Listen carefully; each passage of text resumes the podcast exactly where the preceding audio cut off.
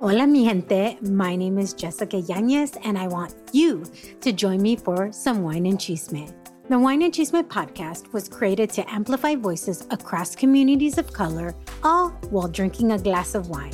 From wine talk, interviews, and recaps of all things pop culture, join me every Wednesday for the Chisme.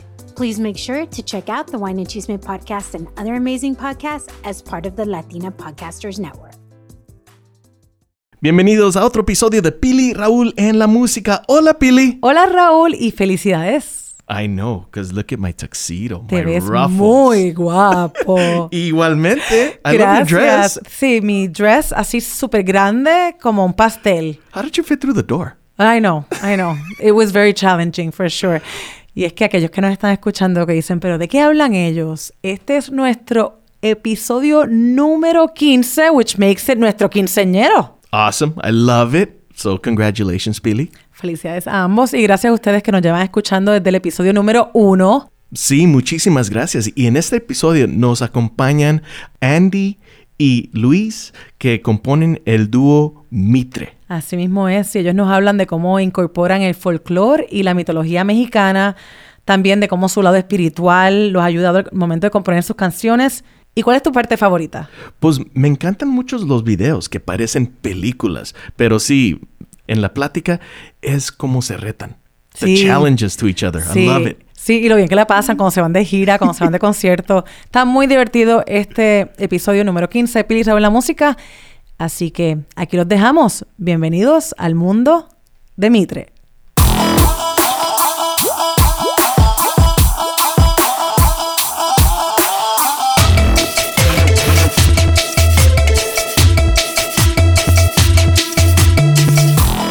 Bueno, bienvenidos a otro episodio de Pili Raúl en la música y aquí estamos con el grupo Mitre, que es Luis Mitre y Andy Sandoval. Bienvenidos, ¿cómo están? Muy Muy bien, bien, muchas gracias. gracias. Gracias por recibirnos. Sí. Eh, yo sabía de Mitre hacía tiempo ya, porque él tenía su carrera como solista. Nunca te había conocido, pero no fue hasta el año pasado, durante los Latin Grammys, que tocaron en los producers, que llegué a conocer a Andy y a Luis. Y tienen una energía y una vibra tan positiva y son no solamente súper mega talentosos, pero Ah, también son simpáticos. And I'm like, that's refreshing. like down to earth, humilde. Eh, Andy y yo hicimos una conexión inmediata y nos empezamos a seguir todos en Instagram y fue como que these guys are cool. And I want to support them because I Ay, like to support cool Muchas people. gracias. Sí, lo mismo decimos nosotros de ti. So Luis, por favor, explícanos un poco de la música y los empiezos del grupo y de las primeras grabaciones, por favor, un poco.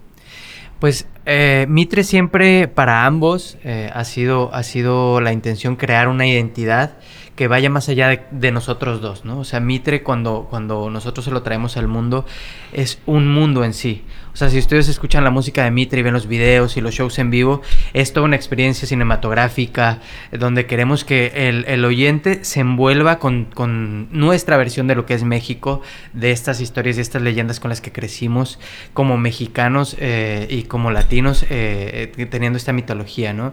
Entonces, Mitre al final del día siempre ha sido como un mundo más que una persona o dos personas y ese mundo incluye a la gente que, nos va a ver en los shows. Eh, evidentemente, si ustedes escuchan, tiene mucha raíz y mucho folclore latino y, Mucho y- y folclore. mexicano. O sea, pueden escuchar de pronto un guitarrón de mariachi, una vihuela, una jarana.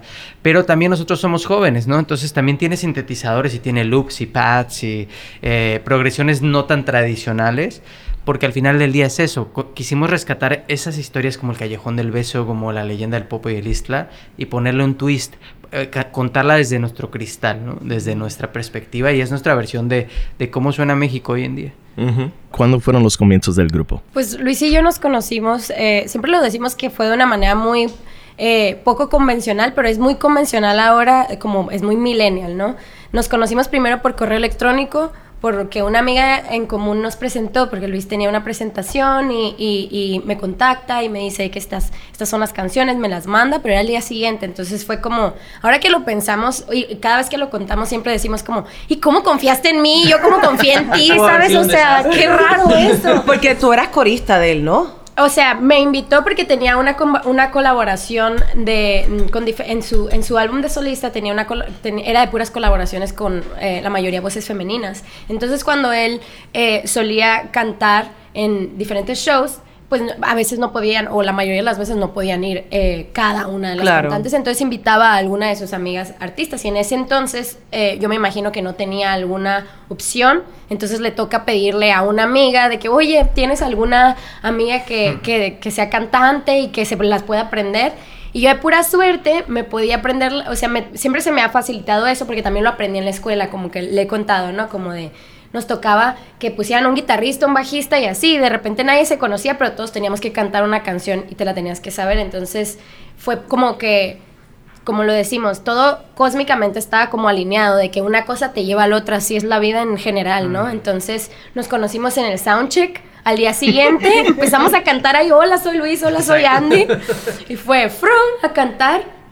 Y, y de ahí en más como que nos dimos cuenta que, que algo teníamos como que no nos conocíamos nosotros, pero nuestras voces sí se entendían. Mm. Entonces empezamos a, a colaborar, él me invitaba a otras, a otras presentaciones y, y obviamente él hacía lo suyo, yo hacía lo mío. Y, y cuando nos tocaba hacer algo juntos era que estaba esta intersección, ¿no? Y de repente eh, se hizo algo que ya valía la pena explorar y lo empezamos a hacer y así salió el proyecto. Pero ¿y qué tú hacías? O sea, tú, primero que nada, sabías de Mitre y segundo, ¿qué estabas haciendo? ¿Estabas eh, tocando, en, cantando en bares o qué hacías? Pues mira, eh, yo no sabía de Luis, yo pensaba que era colombiano por alguna razón. y no, ya cuando, cuando lo conocí fue como, ah, no, no, no es colombiano. No sé, por alguna razón, a lo mejor el nombre, no sé. Este, pero yo me mudé a Los Ángeles, yo soy de Culiacán, Sinaloa, y me mudé a Los Ángeles este, hace siete años para estudiar música. Estudié en Musicians Institute, entonces estudié, me gradué, estaba haciendo eh, el OPT y era como de, porque yo venía a estudiar modas, diseño de modas antes, que siempre había tenido muy presente la música desde los seis años, yo sabía que me quería dedicar a eso, pero por circunstancias de la vida y, y de y de como pensar un poquito más eh, tradicional fue que fui a esa ruta y luego fue pasaron circunstancias en la vida que me ya sabes que la música te lleva por el camino y te dice no no es por ahí y mueve todo para que tú realmente sigas tu camino no entonces eh, estaba colaborando con diferentes, estaba como tratando también de, de, de saber, seguía escribiendo mucho como, como solista, pero como todavía era nuevo para mí como empezar a sacar cosas, no tenía, estaba en, en el proceso de escribir más y, y de, y de sacarlo a la luz y Luis ya tenía el álbum y todo, entonces era como, como yo seguía colaborando, por eso me tocó hacer esta colaboración con él y, y yo estaba siempre muy abierta. ¿Cómo fue cuando la escuchaste? O sea, ¿cómo fue amor a primera voz? Siempre decimos eso, ¿eh? Es que la verdad, los dos somos personas muy espirituales, no religiosos, ¿no? Pero creemos mucho en la energía y en que todo sucede por una razón y que si uno fluye, te lleva a resultados extraordinarios, ¿no? Como es el caso, creemos que tenemos algo que vale la pena seguir explorando. Y fue así, fue que, que yo la escuché y dije, wow, qué linda voz. O sea, porque sí pudo haber sido un desastre. Sí. Pudo haber sido así de que, imagínate, que no se aprendía las canciones y era un, un concierto grande, era el, el, uh, Summer Stage de BMI. Entonces era como que algo que pues no, no estaba tan fácil poner en riesgo, ¿no? Pero, pero la verdad es que cada vez que cantamos como que nos con- compenetrábamos más y más y más y más. Y la primera presentación yo creo ya así como en forma, como dúo, fue en el Hollywood Forever en el eh, Day of the Dead, en el 2016. Entonces fue muy mágico porque también tanto la, la, la Catrina como el folclore mexicano ha sido, eh, han sido elementos que han acompañado mucho a Mitre, ¿no? Entonces fue muy simbólico para nosotros que fuera el Día de Muertos y nuestro último sencillo que es Para Morir Nacemos es, es, habla justamente de eso, de la filosofía que tenemos en Mitre de hay que vivir la vida como vemos los mexicanos a la muerte, que es no es una muerte trágica que te viene como a los mexicanos nos burlamos de la muerte pero porque la hacemos nuestra amiga no o sea es como es como sabes que nos viene a recordar que vale la pena vivir porque te puedes morir mañana no Es una celebración. La muerte, por lo menos en la cultura mexicana, me parece a mí, como no mexicana, la miro y digo, qué lindo porque para ustedes la muerte es una celebración de la vida. Exactamente. Exactamente. Sí. Pues es como recordar, ¿no? Que a final de cuentas, eh, lo que todos tenemos en común es que todos llegamos aquí, todos nos vamos a ir. Claro. Entonces, ¿qué vas a hacer en, el- en- en- en ese tiempo? Porque a veces siempre estamos esperando como, mañana voy a hacer, ya que tenga esto voy a ser feliz. Y es como, no porque damos por sentado que nos vamos a levantar. Pero cuando, cuando pasa el tiempo y, y- y vas como ciertas personas se te van y así vas, vas, vas teniendo más acercamiento a la mortalidad y a entender que la vida es efímera y que nunca sabes cuándo va a ser tu último día. Entonces es como este recordatorio constante. Y, y también esa canción es un recordatorio para nosotros, ¿no? De, de estar siempre eh, conscientes de que, de que hay que dar lo mejor de sí y siempre, y siempre perseguir a esa versión de ti, la, la- la mejor versión de ti y, y disfrutar con todas las personas y conectar. Sí que cada día es un regalo. Sí, es un regalo. Y habla más de lo tradicional, lo que es la música, lo que es familia, lo que es México. Y, y lo que escucho mucho en la música de ustedes es que tiene un component que es muy visual, de, de look. Sí.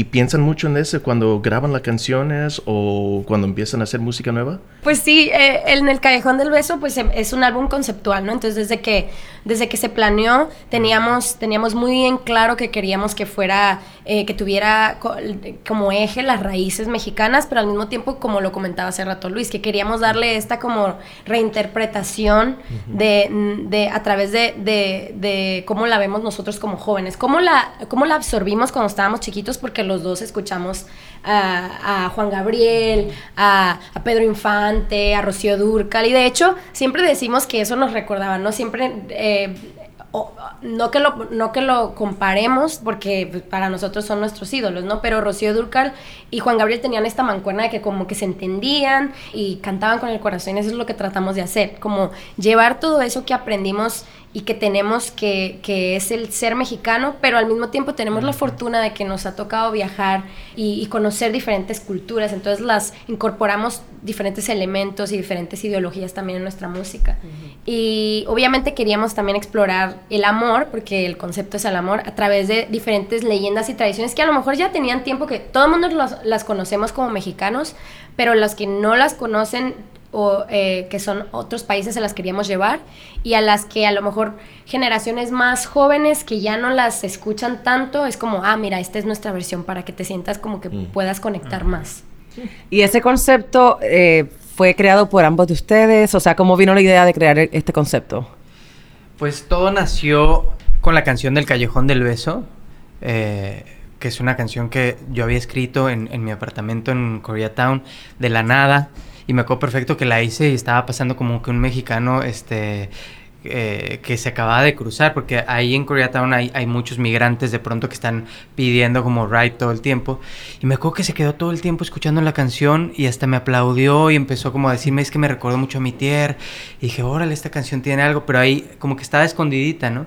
Y cuando estábamos como empezando con, con este, este proyecto, este álbum, pues la puse ahí en la mesa y, y- y Sebastián, Guillermo y todos fueron, oye, es que es, es muy buen concepto, hagámoslo todo así, o sea, que vaya encaminado a, a que hable del amor y las leyendas mexicanas, ¿no? Entonces, pues a partir de ahí fue muy fácil elegir las canciones, realmente fueron las canciones que iban empalmándose con leyendas y con este concepto, eh, que al final del día, El Callejón del Beso, si tú lo escuchas, es un soundtrack, es el soundtrack de, de estas historias que como mexicanas y también como latinos tenemos, ¿no? Porque, por ejemplo, Los Santos del Amor habla de la tradición que tenemos los latinos de prenderle una veladora Sí. a un poder más grande que tú, ¿no? Todas las abuelitas, todas las mamás, siempre es de mi hijo, le voy a prender una veladora para que te quite este problema, por, para que te llegue el amor, para que te cure el desamor. Y, eh, y nosotros quisimos explorarlo, por eso dice a todos los santos del mundo, y si ven el video está, hay diferentes como deidades de diferentes culturas, porque queríamos que la gente al final se identificara con lo que ellos creyeran, ¿no? O sea, ella y yo creemos en diferentes cosas, pero a la vez creemos que es la misma energía, ¿no? Entonces, es, es, es, no- es también parte de la filosofía de, de Mitre de unir más que dividir, ¿no? Mm. ¿En, en qué creen? Yo creo en, en que hay algo más grande que nosotros que no hay que, no hay que identificarlo como con, con una etiqueta porque a final de cuentas cuando, lo eti- cuando, cuando etiquetas a las cosas puedes o sentirte más, a- más cercano o más alejado. Es de que, ah, soy vegano y es gano, a mí no me gusta la comida vegana, ¿sabes? Entonces es como, yo creo que, que hay una fuerza más grande, pero que es como, me gusta esta analogía de pensar lo que es como el mar, ¿no? El mar es, es, es inmenso y, y si tú tomas con un gotero una gotita de ahí, tiene la esencia del mar este, y, y es la misma energía. Entonces, el mar para mí es como esa deidad, esa, esa, esa, fuerza más grande y nosotros somos esa gotita. Entonces hay un pedacito de eso en, en, en nosotros. Entonces así es como yo lo visualizo y que somos co-creadores con, e, con, con, esta fuerza y, y, que hay que escucharla porque a veces somos mucho más sabios nosotros de lo que nos damos cuenta, ¿no? ¿Tú, Luis? Pues es un poco parecido. Eh, sí creo en, en, esta fuerza universal, que le puedes poner el título que sea, ¿no? Dios, universo. Eh, creo también mucho en los santos creo en los ángeles, creo como los seres de luz. ¿no? Entonces, creo que hay seres de luz en todas partes, incluso en las plantas, en los árboles. Me, me identifico mucho con, con escribir cerca de los árboles. Mm. Siento que, eh, y además está comprobado científicamente que tienen una red de energía y son familias y seres súper inteligentes, ¿no? Entonces, yo siempre he sentido que la música está en todas partes, es simplemente como aquietar la mente para escucharla, ¿no? Es, mm. es un poquito como el, el, changuito este que todo el día te está diciendo la renta y el tráfico y tienes que hacer esto, es como para que la creatividad fluya, la inspiración llegue, uno hay que, ahora sí como decía Dalí, que, que me agarre trabajando pero en, pero en paz, ¿no? O sea, mm. en, en, en, ese estado como de relajación. Uh -huh. Así que la mayoría de las canciones que haces las compones alrededor, alrededor de la naturaleza. Últimamente sí, tiene unos años como cinco, desde que me mudé a Sonic Ranch que me tocó como que confrontarme con el desierto así de lleno, o sea, de, de, venir de una de las ciudades más grandes del mundo que es la Ciudad de México a ponerte en el desierto por un año, es, eso fue lo que me, me hizo como tanto silencio te enfrenta a ti mismo, ¿no? Entonces ves tus demonios, pero también ves tus ángeles. Entonces es padre porque te das cuenta de, oye, una vez que descubres que se puede crear desde ese espacio, no lo sueltas, ¿no? Es como yo para qué voy a regresar a escribir en el caos cuando aquí tengo esta, esta fórmula que viene directo de la fuente, ¿no? so much influence in nature and what you guys do in your music. So, se oye, se escucha. Sí, sí. Algo muy interesante es como vemos que Luis está viviendo en la Ciudad de México, ¿verdad? Que es una ciudad, como sabemos, súper divertida, eh, alegre, llena de energía, pero es una ciudad muy caótica. Sure, super vibrant. I love it. Pero de ahí entonces se muda a un rancho en Texas donde está en completa naturaleza se va al estudio residencial que se llama Sonic Ranch en Tornillo, Texas, donde han trabajado grandísimos como Boonbury, Portugal the Man, Chamanas y muchos, muchos más. Pues ahora sí que puede sonar cliché de, hippie espiritual, pero la verdad siempre he seguido mucho la, la, intuición y las señales y a donde la música me va diciendo, ¿no? Eh, me acuerdo mucho en, en, la primera vez que fui a la AMC, precisamente mm. estaba hablando Residente, creo que en 2011, ah, yeah. eh, una conferencia, uh -huh. y se me quedó grabado mucho. Yo todavía vivía en Ciudad de México que decía, pues si no eres un árbol, muévete. O sea, hay cuántos países en, en este planeta donde tu música puede echar raíces. Y casualmente yo estaba pensando en irme a estudiar eh, ingeniería de audio, porque ya componía, ya empezaba a producir a una escuela en New York o aquí en LA y hablo con un amigo mío que se llama Fabricio Simonchoni, que es un gran ingeniero de audio, y él me dice, ¿sabes qué? No te vayas a una escuela, no te va a servir, o sea, vas a ir, pero yo tengo muchos asistentes que han salido de Berkeley, de las mejores, que no saben microfonear una batería en el estudio, ¿no? Me dice, vente conmigo a Sonic Ranch, me asistes seis meses en producciones que yo traigo, y luego vemos ahí qué pasa, ¿no? Entonces, literal, agarré así de que me dijo un viernes, era el lunes, mis cosas, me fui wow. sin saber qué iba a pasar. Así que nada trataba a México. Y las, los seis primeros meses fue asistirle en producciones de puros italianos. Entonces, imagínense, yo me quedaba así de... Es que no entiendo, y aparte descifrar, y ahí no es como la escuela, es tú te equivocas en conectar un, un patch mal de un compresor a un micrófono y es, es dinero que está costándole a alguien. ¿no? Entonces es, es, mucho más el estrés, pero a la vez la satisfacción de que si suena bien el disco, tú, tú fuiste parte de eso, claro. ¿no? Entonces, la verdad, me, me, y, y, yo también estaba esa terapia en lo personal porque venía de un momento como muy difícil, acababa de perder a mi mamá, a mi segunda mamá también, casi al mismo tiempo. Entonces, me sirvió como de retiro para encontrarme también conmigo, para empezar a escribir. Entonces, parte del deal que hice con, con Tony, el, el dueño de, de Sonic, fue me dice, ¿sabes qué? Pues a los interns normalmente, porque empecé como intern, no les pagamos, les damos housing, les damos comida. ¿Estás bien con eso? ¿O te pago? ¿O te presto el estudio cuando esté libre? Le dije, ¿sabes qué? con que me dejes vivir aquí y me prestes el estudio, that's it.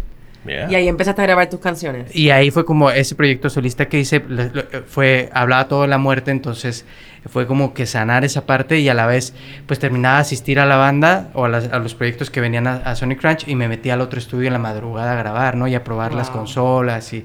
Entonces fue como que Disneylandia por una parte, ¿no? Para un músico. Y más porque empiezas a agarrar ideas de Exacto, todos estos músicos que exacto. han entrado, a lo mejor unos son leyendas que... Y empiezas lo a, mejor- colaborar con Ajá. ellos, porque sí, e- es, lo padre de ese estudio, que Andy ahora lo conoció y es, tú est- son varios estudios, pero todos comen al mismo tiempo, entonces de pronto a mí me tocó eh, empezar a, a- a- a- a colaborar con Google Bordel o, Wow, cool. o con eh, Eli Guerra o, con Bumburi también de, de pronto asistir en su disco, entonces ese tipo de, de- de experiencias te nutren muchísimo como artista, ¿no? Y a la vez te van formando y van creando también una red de conexiones que en una escuela es imposible de, de- de Imposible. tener. ¿no? Me, me encanta la idea que, que no tienes ties a, a- a donde estabas antes y Exacto. puedes levantarte e irte cuando quieras. Y llegar uno nunca sabe cuando vas a tomar una izquierda a comparación que siempre es a la derecha a la Exacto, derecha y exacto. te trae todas estas experiencias que nunca pensabas. Y hay algo que dijiste wow si no hubiera hecho eso no estuviéramos aquí Yo creo que cuando conocí a David Garza,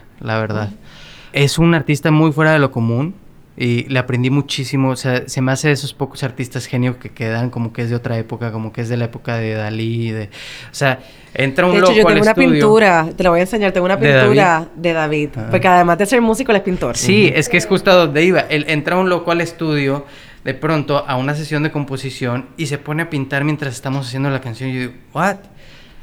Y cuando veo, empieza a tocar como 30 instrumentos y todos bien. Y, es, y oye, David, ¿tocas este instrumento? No. Y lo empieza a tocar. Y es, ¿cómo? Eh, me cambió el chip Sí. a como estamos acostumbrados a ver la música, que es como que, ¿sabes? Como que... eh, Más eh, estructurada, Más estructurado, todo tiene que ser con una teoría como muy, muy aprendida, así debe de ser. Esto es pop, esto es ranchero, esto es cumbia, esto es eh, urbano.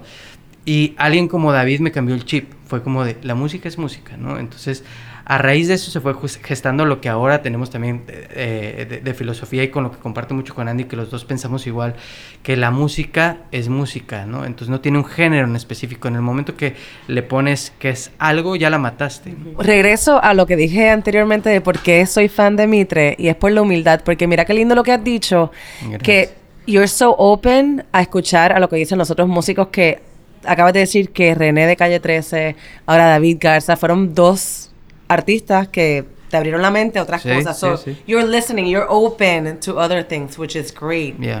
Es, para mí es Yeah. un artista. Y, y también escuchando lo que es alguien como Bumburi, que, que, you know, he's on top of the world. Sí, y sí. para alguien que te pueda hacer, ok, let's try it this way, o trata esto así, de esta Sí, manera. sí, I sí. mean, that's, that's priceless. I Sí, mean, sí. cool. Sí, that fue they- una clase maestra, Yeah. definitivamente. Entonces luego, ¿por qué llegas a Los Ángeles? Ya tú estabas en Los Ángeles, llevabas siete años aquí, ¿no? Yo me mudo en el 2012 a Los Ángeles. ¿Tú te mudaste a Los Ángeles en 2014. 2014? Ok, por eso Ya. así que ya tú estabas aquí, pero no se conocían aún. No nos conocíamos. ¿Vienes a LA por qué? Vengo a ley porque ah, firmé como songwriter con Warner Chappell y me habían ofrecido en México y les dije, no, no, no, no, no, yo ya estoy acá. y yo ya le estaba tirando como a, como a LA, ¿no? Entonces eh, se dio eh, que creyeron en, en lo que yo estaba haciendo, eh, empecé a producir también con ellos como, como, como productor y me mudé a Calais y eh, estaba pues promocionando esas canciones que estaba haciendo y fue cuando llegué, llegué a Andy, o sea, realmente como que si yo no hubiera tomado esa decisión de irme a Sonic Ranch y vivir todo eso, ni siquiera me hubiera nutrido para ser el artista que soy ahora que tengo este proyecto con ella, ¿no? Entonces, eh, tanto el camino que yo he recorrido como el que ella ha recorrido nos preparó para también estar listos para, para fusionarnos de esta manera, ¿no? Claro. ¿Se te hizo difícil dejar tu carrera como solista? Aunque tenías un álbum nada más, ¿no? Más que difícil el- la carrera exacto porque era como que apenas un, un- un- Comienzo, un álbum. y sí. Yo creo que el reto está para, para, para ambos. Cuando tú estás muy acostumbrado a hacer las cosas a tu manera, ¿no? Eh, eh, eh, y que dices, bueno, a mí me ha funcionado esto y que has podido crear también con otros artistas y has generado un, un cierto grado de respeto también por otros artistas de que lo que haces funciona así. El abrirte ya con alguien más a, que sea en tu mismo proyecto siempre es un reto, ¿no? Por eso yo admiro a las bandas que son más de tres personas y duran años, como los Rolling Stones. Digo, Dios mío, que mis respetos, porque es un reto, pero también las satisfacciones son muy grandes porque te lleva a lugares que no, no estás acostumbrado, ¿no? O sea, yo con Andy he llegado musicalmente a espacios que yo no hubiera llegado solo, ¿no? O sea, si hubiera seguido haciendo las cosas como, como, las hacía, tal vez no hubieran nacido canciones eh, eh, como, las que, como las que tenemos, ¿no? Y sonidos como los que tenemos, porque obviamente te nutre mucho la perspectiva de la otra persona. O sea, han estado en, en México, en el Bay, diferentes áreas. Los Ángeles es también una energía que es tremenda. ¿Qué trae Los Ángeles a la música de ustedes? Lo más bonito de Los Ángeles es que tiene diversidad cultural, de, música también, porque vienen personas, vienen las mejores, vienen de todo, ¿no? Pero vienen las, mejores de cada país y todos vienen con su propuesta y entonces te toca como ese acercamiento de poder ver diferentes propuestas y diferentes maneras de escribir o de, o de, o de, o de tener melodías que a lo mejor a ti no se te hubiera ocurrido.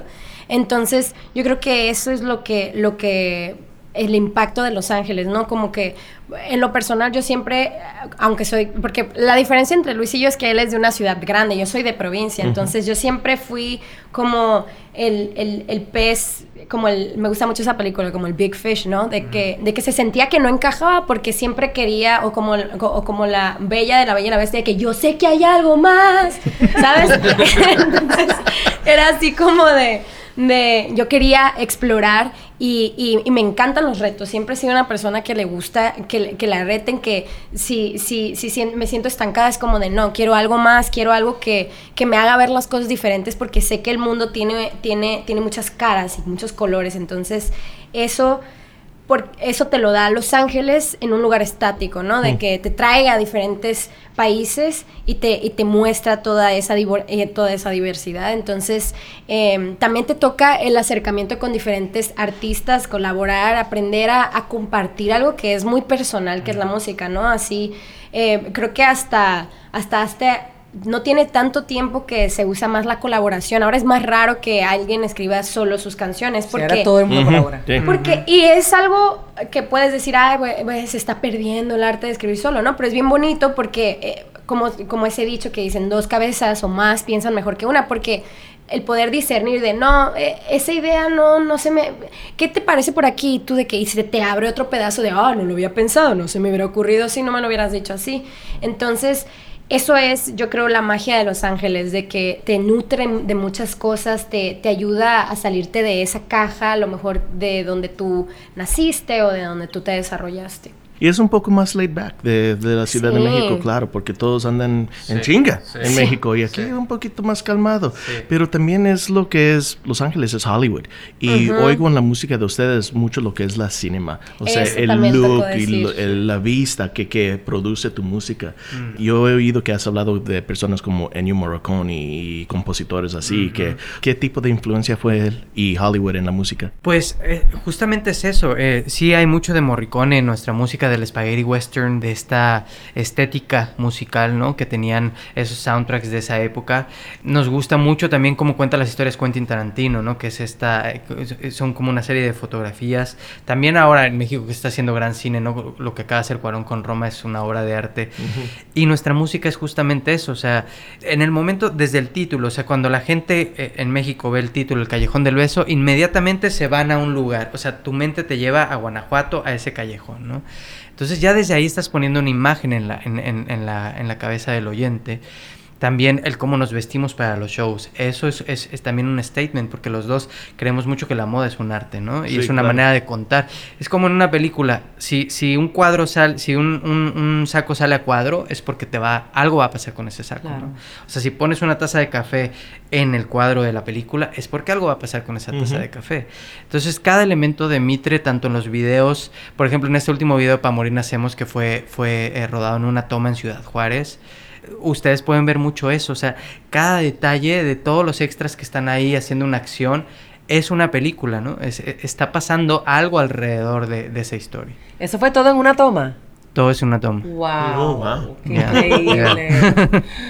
Y el video de Tierra Mojada también es un video espectacular. Eso fue grabado en México. Sí, también, los dos. Primero empezamos a grabar eh, Tierra Mojada, fue el primero que grabamos en Juárez con esta productora que se llama Autumn Leaf Film y son increíbles, la verdad es que ahí, ahí nos tocó eh, que el, el mensaje de, de Mitre fuera aún más...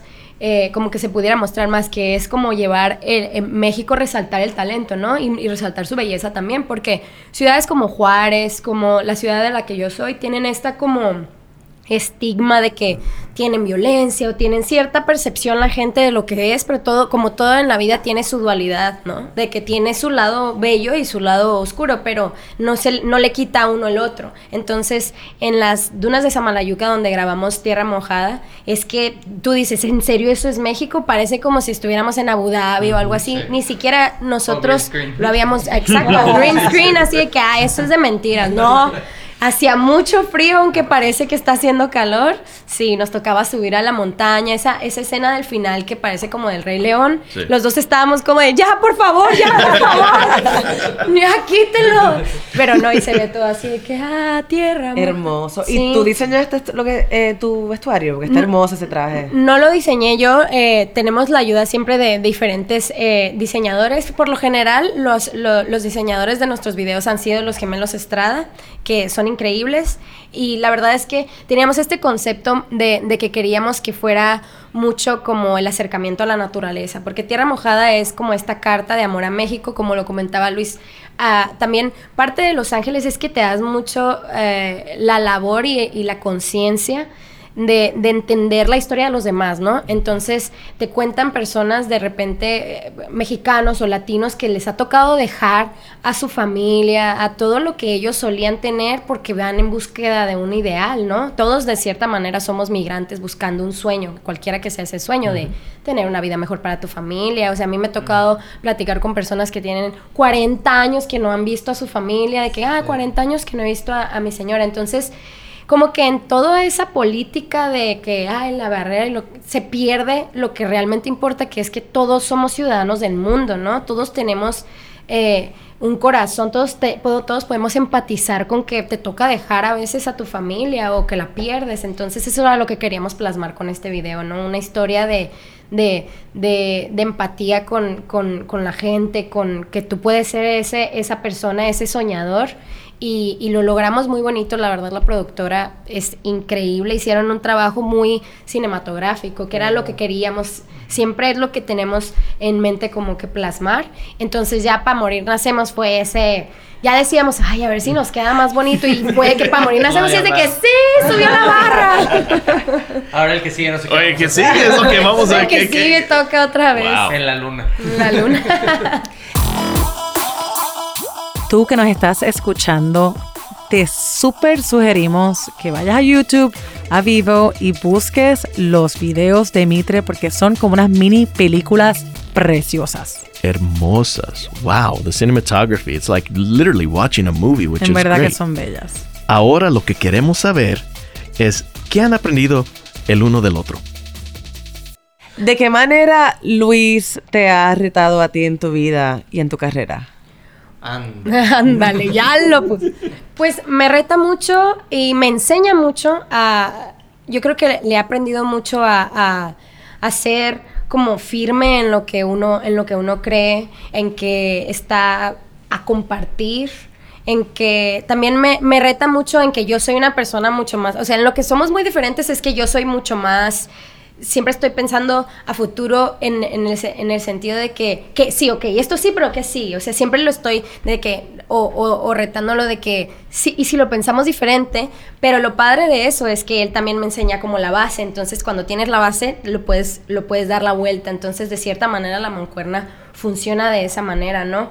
Eh, retándome también como a, a encontrar paz dentro de cuando, cuando hay como turmoil, ¿sabes? Entonces eso es, eso es bonito, como siento que esa es la oportunidad que a todos nos presentan cuando nos ponen a personas diferentes en nuestras vidas. Es como de cierta manera es un espejo y tienes que aprender de ti eh, cuando estás haciendo, porque lo más difícil de la vida yo creo que son las relaciones humanas, ¿no? La comunicación, ese es el reto más grande que hemos tenido, como de aprender a comunicarnos, encontrar un punto medio y en el que todos estemos felices. Porque es, es lo importante de la música, como que a final de cuentas, que, que, que todo eso lo podamos sacar y enseñárselo a la gente para que pueda resonar con ello. A mí que me ha enseñado Andy. Mm, yo creo que la primera es el sentido del humor, ¿no? Yo soy como más... ah, sí tengo sentido del humor, pero ella es all day. O sea, es como, es como el conejito este de, de- de- de- de la- Duracell. del Duracell que está todo el día, todo el día. sigue, sigue, sigue. Podemos no haber dormido, haber tomado un avión, llegar a grabar, tener eh, rodas- rodaje de, de- de video y ella a las 2 de la mañana sigue... Wait. no, entonces, por eso eh, eh, también está padre porque nunca te aburres, ¿no? O sea, es, es ya cuando la veo que ya digo, oh, como que algo le pasa. Entonces, también, también ya la aprendí a leer, también me aprendí, eh, he aprendido mucho como a, a- a ver las, las cosas de una manera diferente, ¿no? A escuchar, a, a saber justo lo que ella decía, que los puntos medios siempre es la mejor manera de llevar una relación, porque al final del día es una relación, ¿no? Claro. Sí. Entonces, siempre es como que sí tenemos diferencias y hay veces que, es- que, que tenemos que sentarnos y decir, ¿sabes qué? Mm, Pues ni tú ni yo, aquí, ¿no? Entonces, ni, ni tan blanco ni tan negro, vamos a ponerlo aquí, en medio. Entonces, tratar de que las dos personas siempre se, se, se sientan bien. Me ha enseñado mucho también en que en las giras, sobre todo, am, pues de alguna manera a mí me toca siempre ser el, el que lleva como que la batuta, ¿no? Y entonces me ha ayudado también a, a poderla cuidar, a- al que la gente en el equipo se sienta cobijada, como que esa parte no la tenía tan desarrollada al hacer las cosas solo, ¿no? Y entonces ahora es, oye, pues viene otro ser humano conmigo, Claro. que como yo pues tiene frío, tiene hambre, entonces ya no pido un café, pido dos, que por cierto, porque tiene un don especial de... Al principio me costó mucho trabajo entender eso, ¿no? De, Oye, Andy, ¿quieres un café? No, no, no, no, no estoy bien. Unas palomitas y vamos al cine. No. Acto seguido, mi café desaparece, mis palomitas desaparecen. comparte, pero soy muy compartida. Entonces, ahora lo que hago es, ya sin preguntarle, llevo un café o uno jumbo, ¿no? Ya ni siquiera le pregunto, es como de trae café y él ya sabe, ya de que me lo da, ni siquiera necesitamos Ay, qué cómico. Entonces también eh, eh, está padre eh, eh, en ese aspecto, ¿no? Porque se vuelve menos solitario el, Sí. el- el camino. eh, también es un reto la convivencia porque llega un punto en que uno quiere su espacio y quiere también como que esa soledad. Entonces también es aprender a leer a la otra persona, pero de alguna manera sabes que, que los logros y las luchas como artista que uno tiene, porque las luchas entre más, más éxito, lo que sea que eso signifique para cada quien uno tiene, los retos son más grandes, ¿no? Claro. Entonces, eh, eh, nuestra música ha empezado a funcionar, entonces cada reto es, es más y más y más y más, pero se siente más lindo cuando es con alguien, ¿no? Como que es, ok, esto lo vamos a enfrentar juntos y, y no es como que, híjole, estoy yo solo y a ver qué, qué pasa, ¿no? Entonces... y, y es eso- el apoyo también. Exacto. Y también hasta un poco de competencia a veces, porque así es, es como se ayudan y se levantan más. Sí, sí, Es sí. lo que iba a decir, es como eh, siempre que pones a personas en un grupo, son como cat- el uno del otro, así sean tres o sean dos o más, son catalizadores de crecimiento del otro, ¿no? Como que, eh, por ejemplo, eh, es, eh, es una analogía de cuando, cuando hago ejercicio. Eso es otra cosa que tenemos de diferencia. Yo soy bien intensa, ¿no? Últimamente también me ha enseñado a ser como más relajado en ese sentido. Pero, por ejemplo, a mí me funciona mucho. sí. me funciona mucho como, por ejemplo, estar en un lugar eh, en el que hay diferentes personas, porque ver que otra persona es mejor que yo o que otra persona le está batallando es como, ah, si él no puede, si él puede, yo puedo. Y si él está batallando y yo puedo, yo le voy a empujar más, ¿sabes? Entonces, eso es bonito de, de- de cuando estás rodeado de diferentes personas porque te empuja a que quieras siempre dar lo mejor de ti. Ambas personalidades de ustedes son muy apasionadas y la música de Mitre es muy apasionada y muy románticas también. ¿Qué es lo más loco que has hecho por el amor? Tú primero. en lo que Andy piensa. Lo más loco que he hecho por amor. Híjole, es que se me vienen desde anécdotas de la secundaria, así de que locuras. Este. ¿Escribiste un poema o algo en esa época? Bueno, ¿Alguna- sí, o sea, en la secundaria yo estaba muy enamorado de, de una niña, que por cierto, cada clara, yo soy gay, ¿no? Pero en ese momento yo no lo tenía muy claro. Y, eh, pero a la vez estaba como enamorado de su hermano, que el hermano iba conmigo, pero yo, yo no lo podía aceptar, ¿no? Era como que no- ni siquiera me atrevía a pensarlo, ¿no? Entonces yo me acuerdo que, pues sí me gustaba la hermana, pero era como una, voy a andar con ella para... Para estar más con él. Exacto. Pero pues al final las cosas ni resultaron bien, ¿no? Entonces me acuerdo que eh, era tanto como mi falta de aceptación que en una de esas creo que eh, me, sacaron del salón por estar con ella, algo así, y yo acabé golpeando al pobre hermano de que así, pero de, de, de mi, o sea, imagínate, ¿no? Años después yo ya le pedí disculpas al tipo, le dijo, oye, discúlpame, yo estaba pasando por una, eh, tenía 15 años, entonces era como que, ¿no? El, el- el amor también puede ser, este, chistoso pero duro, ¿no? O sea, el, el- el- el enfrentarte a- sobre todo a, yo creo que ese es el regalo más lindo del amor, el, poder aceptarte como eres, no solamente sexualmente, sino tú como persona, con tus virtudes, con tus defectos, con tu lonjita, sin tu lonjita, ¿sabes? Como el, amor, yo creo que ese es el, regalo que, eh, que, que más, eh, más presente me ha quedado, ¿no?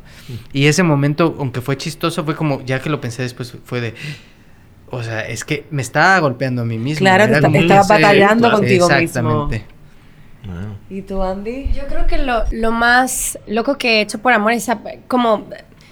Yo soy una persona que idealiza mucho, porque siempre digo que, o sea, como lo analizo, me gusta mucho también la psicología, ese es uno de los temas que me gusta mucho. Eh, entonces es como que crecimos, o sea, yo crecí mucho eh, con la influencia de la televisión y del Hollywood y verlo, entonces te, como te creas una idea, ¿no? De lo que debería ser. Entonces ya cuando lo llevas a, cabo en la vida real es que te das cuenta que no es como en las películas y es más bonito porque lo más bonito del amor es como eh, que te empiece a gustar una persona que no tiene nada que ver contigo pero que no lo quieres cambiar.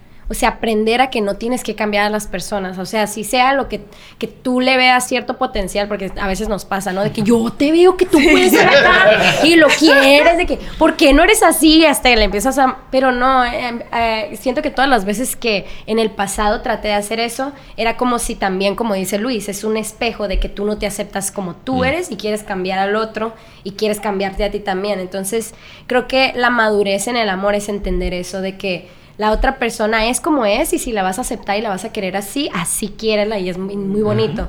Pero si, pero si no, entonces déjalo volar y que encuentre otro nido que lo quiera como es. Muy maduro, Ay, Andy. no sé, he aprendido. Sé que han trabajado con Sebastián Cris y yo siempre que tengo oportunidad de hablar de Sebastián lo hago porque es mi amigo y lo amo y lo adoro. Eh, y creo que él tiene definitivamente que un oído muy único y él sabe distinguir quién tiene talento. Cuéntame de tus anécdotas con, con Sebastián, si sabías quién era, o sea, se ha ganado mm, más de 12 Grammys, o sea, sabías quién era, estabas intimidado por él, ¿cómo fue esa dinámica entre ustedes? Sí, sí estaba un poquito intimidado. O sea, de hecho, la primera vez que lo conocí, él, él, él nunca, siempre, siempre que le digo, es que yo te conocí ahí, me dice, no. De hecho, fue ese año del LAMC, de lo de René. Eh, fuimos a ver a la Santa Cecilia y estaba Sebastián en la barra y Marisa me lo presenta, Marisa Gastelum. Ah, y, me, y Sebastián, oye, ¿quieres una cerveza? Nos tomamos una cerveza, platicamos un rato de música. Pasó, yo, no, yo ni sabía quién era, ¿no? Y cuando lo conozco en el Song Camp, eh, fue porque Mónica, Mónica Escobar le regala ese disco que hice en Sonic Ranch que hablaba de, la muerte del proceso que viví eso. Y Sebastián acababa de perder a su papá también. Entonces como que le tocó fibras muy, muy especiales. Y me acuerdo que me encerró en un cuarto. Me dijo, tengo mucho que decirte. Y yo, ok. Wow, ok. All right. Este, hemos hablado una vez nada más, pero soy todo oídos. Estuvimos hablando como dos horas de música, de, de- de lo que le había producido el álbum, de, de a dónde podía, eh, a- hacia dónde lo veía. Eh, eh, me decías que estaba muy bien, pero, pero, pero levanta, eh, raise the bar, raise the bar, me decía siempre. Y, y como que me, me empezó a poner muchos retos y de ahí surgió una amistad muy linda con él en la que me invitaba a colaborar, eh, escribiendo para otras personas, coproduciendo cosas. Pero siempre lo que me gusta de Sebastián es que siempre te pone retos, ¿no? Es, es una persona que eh, no es muy expresiva y al principio se puede ser intimidante. A él le pueden cantar una canción y decirte, oh, it's a good song. Y tú, ok. Eso es todo lo que me vas a decir. Y por, por- por texto es peor porque solamente es un... Pero por dentro de Sebastián yo he aprendido que cuando hace esto es que hay una fiesta así de ¡Wow! Esa canción me mató. Eh, Entonces eh, también ha sido como que un poco el, el- el- el- el poner los pies sobre la tierra en ese sentido. Siempre es como una experiencia de ok, está bien como decir creo en mi trabajo y es de calidad, pero enfrentarte a alguien como Sebastián que es como tan, tan frío a la hora de decir bien, mal, también te, te hace aterrizar eh, al ego, ¿no? Un poquito como decir, porque el público puede aplaudirte y tu familia y tus amigos y te pueden decir, está increíble esa canción, pero ya cuando, cuando te toca trabajar con alguien como él es como un, ok, está bien, pero hay que seguir trabajando, ¿no? Necesitas como ese reality check. Exacto. Y, y ahí está Sebastián. Sebastián Cris. siempre es el reality check. Pero también dice que hay más, hay Sí, más potencial. Sí, sí, siempre, Yeah, wow. siempre, siempre, siempre. Y tú lo has visto, ¿no? Lo sientes de tu primera discografía, tal vez como solista, ahora como. Ah, no, definitivamente, definitivamente. Y Sebastián es alguien que me consta que, que él solo mete las manos al fuego en las cosas en las que de verdad cree, ¿no? Claro. Y, y en Mitre, a Mitre le ha apostado muchísimo, ¿no? Entonces, la verdad es que ambos estamos bien contentos con tener a Sebastián en nuestras vidas y en nuestra música. Por último, habían hablado de, de retos. ¿Qué es, el- qué es lo próximo para, para Mitre? Pues en- el siguiente eh, reto es eh, reinventarnos otra vez, ¿no? O sea, es lo que, lo que, hablando de lo que, de lo que decía, de lo que preguntaban hace rato, de que qué es lo que, lo que los impulsa, de que, que los catalizadores. Entonces como que siempre, sí lo platicamos como de sí, ya sacamos el callejón del beso, pero ahora vamos a darle un twist a esto, de que como que se mantenga, pero a ver, ¿qué, ¿de qué manera lo podemos hacer un poquito más personal o impactarnos? Como dice Sebastián, raise the bar. Entonces, eh, pero al mismo tiempo... eh, queremos seguir como compartiendo el, el- el mensaje de lo que tiene el callejón, no, no olvidarlo así por completo. Entonces ese es el reto, yo creo, como de seguir nutriendo algo que, que es nuestro primer bebé y al mismo tiempo eh, darle amor a, este, a esta siguiente etapa de, de- de- del siguiente bebé. Me parece mucho como lo que hablan de Hollywood, con lo que estabas hablando es como una película, es la primera escena, la Ah, segunda exacto. y que es la tercera, o sea, porque sigue el plot y hay curvas y hay y, y ¿qué es la próxima? Pues bueno, la próxima escena es el próximo álbum, ¿no? Eh, también la próxima escena incluye una temporada larga en la Ciudad de México, ¿no? Porque eh, nos dimos cuenta, tanto el equipo como nosotros, que nuestra música tiene mucha resonancia allá y para que también resuene aquí en los, en los Estados Unidos, por raro que parezca, Sí. tenemos que hacer raíz allá.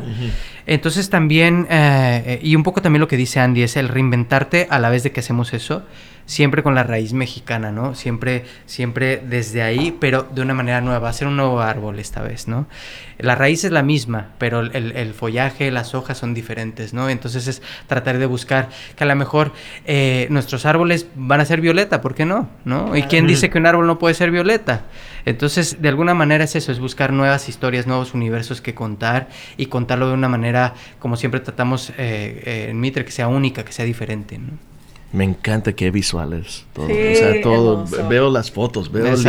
imagen, Sí, nomás hablando, escuchándote hablar de lo que es lo, lo del grupo, la historia o dónde van a seguirle, pero todo con la música, Claro. se ve todo, Claro. increíble, Sí, muy visual. buenísimo.